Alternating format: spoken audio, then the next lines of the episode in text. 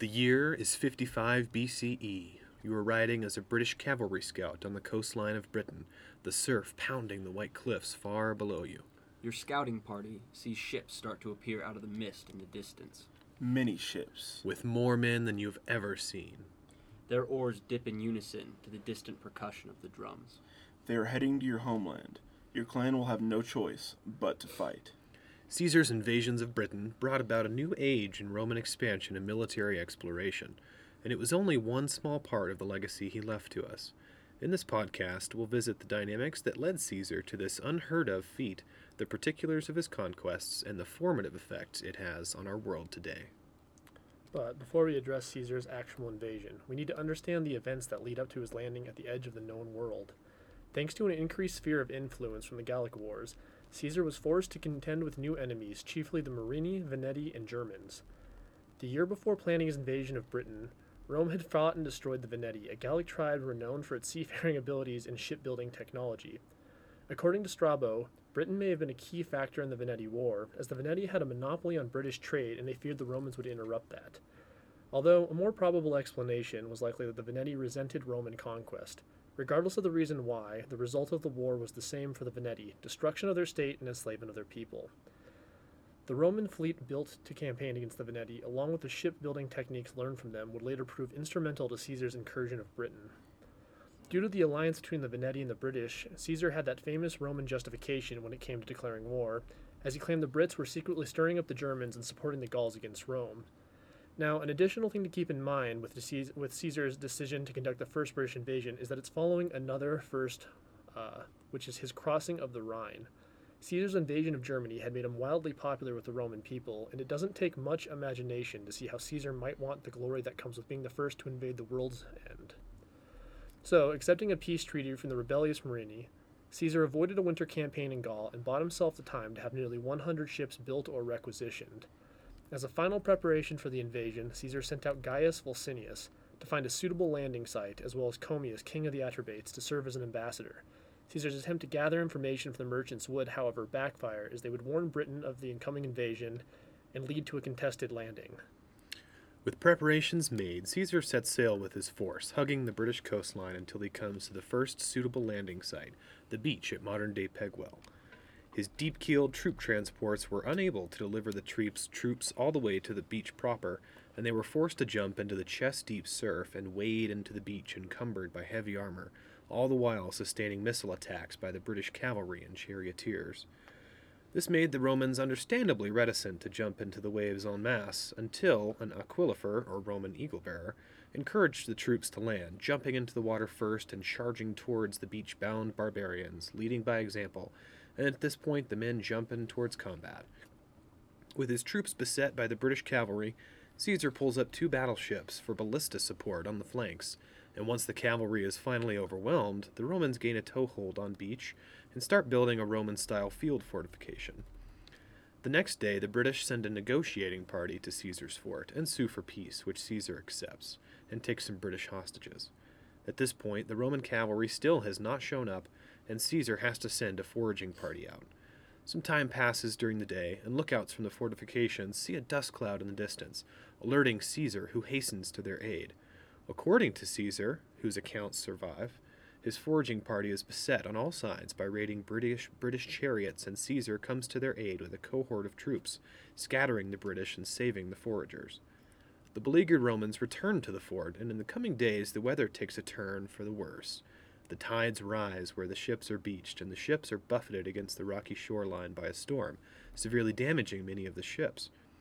During this same storm, Caesar's cavalry reinforcements are blown off course and are forced to turn back towards Gaul.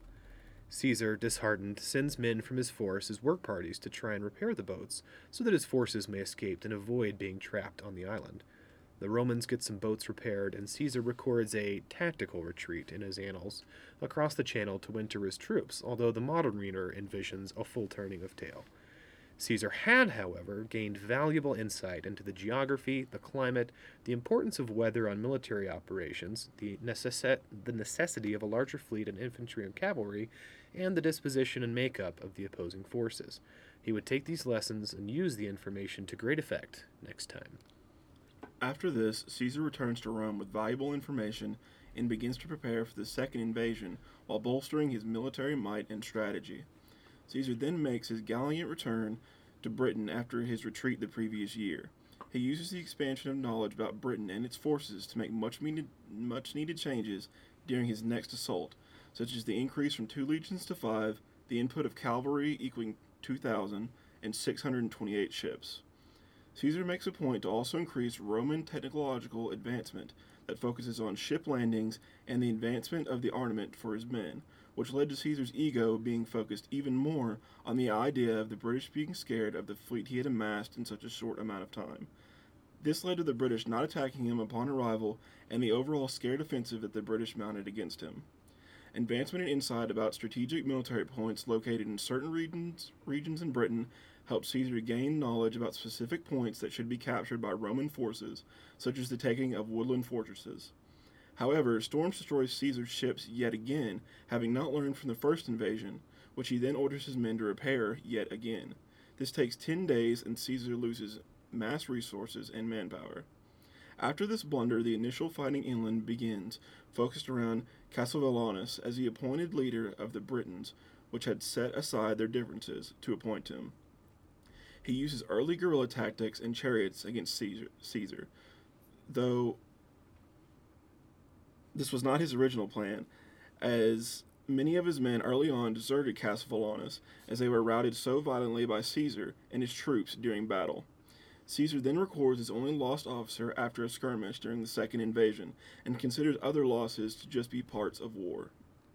The skirmishes eventually lead to a final offensive on the beachhead near the river Stour, which was under the command of Quintus Atrius.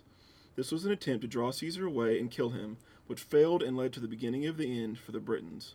Multiple tribes begin to surrender, siding with the people of the Trinobantes, and many others followed them soon after. Caesar's final letter to Cicero while in Britain explained his conquest, which ended with a lack of booty, but many hostages, and the return of his army to Gaul. Now that my co stars have given an account of the events given to us by Roman tradition and perspective, I would like to point out that there was another side to this tale. Though nowhere near as many sources remain from the Britons, there are a few.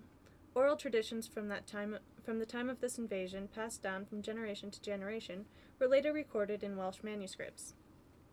Welsh manuscripts of the oral tradition tell a tale of glorious single combat between Caesar and King Ninias, where the Briton king lands a blow to Caesar's head after Caesar had cut him. But his gladius was caught in the Briton shield. Ninias then takes the gladius from his shield and turns the sword on the Roman soldiers. Caesar then flees to Gaul, leaving behind many men. In the second invasion, Caswallon, the brother of Ninias, who had died from the wound inflicted by Caesar, gathers tribes to face the Romans, but he declines to call on the northern tribes who had helped him in the first invasion, even though they were eager to face the Romans once more. Thus he insults the northern tribes, and with and will lead to the division that will allow the eventual Roman victory and occupation of the island that lasted for many centuries. Welsh, Welsh t- tradition holds that it was Caswallon's disregard and exclusion of the northern tribes that allowed the Roman victory, and eventually caused a great rift between North and South that remains evident today. Roman sources, though clearer, more readily available, and possibly more reliant due to the fact that they were written at the time, are still biased and therefore not entirely trustworthy, and do not take the Briton point of view into account. They also have been glorified for Roman political and historical reasons. Briton oral tradition, however, turned these events into an into a heroic tale so as to glorify their own history, even their defeat, and most likely to explain political realities of a later time. Oral tradition is much more unclear and likely to have been distorted through the passage of time, but the sources are still valuable if only to give us both perspectives and the clear views of the events that occurred. Thus, it was important to include, them in the telling of this tale. So, after all this, the question needs to be asked what was all this for? What came out of Caesar's two invasions that spanned 55 and 54 BCE? We will look at the legacy of these invasions from four spheres of legacy. First, to Caesar and his political career, second, to Britain and the tribal relations that were changed, third, to how it was viewed in Rome, and lastly, how it impacted cross channel relations and set a precedent for cross channel warfare. To Caesar, his British invasions are just an extension of his populist movements and politics. Just like Rob mentioned, before invading Britain, he crossed the Rhine with a Roman army, making him the first to do so. Therefore, we can see how people would react to an invasion of Britain. At this point, Britain is a very mysterious place. It's essentially the end of the known world to the Romans. No one knew what kind of riches it could hold. We know, obviously, with hindsight, that there weren't any, so that's just a bummer for him. So we can see that Caesar traveling there is really huge, making him popular not only with his soldiers, but also with Roman citizens. In regards to Britain, the legacy left behind is very different. Upon Caesar's victory, the tribes were fractured. Although over a hundred years passed with little Roman interest on the island, Caesar laid the foundations for over 360 years of Roman rule, pushing back the Celts and Welsh and allowing for Anglo Saxon immigration. It also specifically entered Britain into the known Roman world. In Rome itself, we know that the senators didn't really care. They weren't bothered by what Caesar was doing, but if there wasn't money to be made, they didn't want any part of it. This is best characterized in a correspondence between Cicero and his younger brother Quintus. Cicero says, I hear there is no gold or silver in Britain. If this is so, I advise you to get a war chariot and hasten back to us as soon as possible. As I've already said, Caesar's populist movement was rampant amongst the common people in Rome and the citizens throughout the empire, giving Caesar even more political power that he would use to deadly effect later in his career. In regards to cross channel warfare, Caesar's invasions were the first truly recorded cross channel attacks. Many conflicts would arise concerning this area in the next 2,000 years.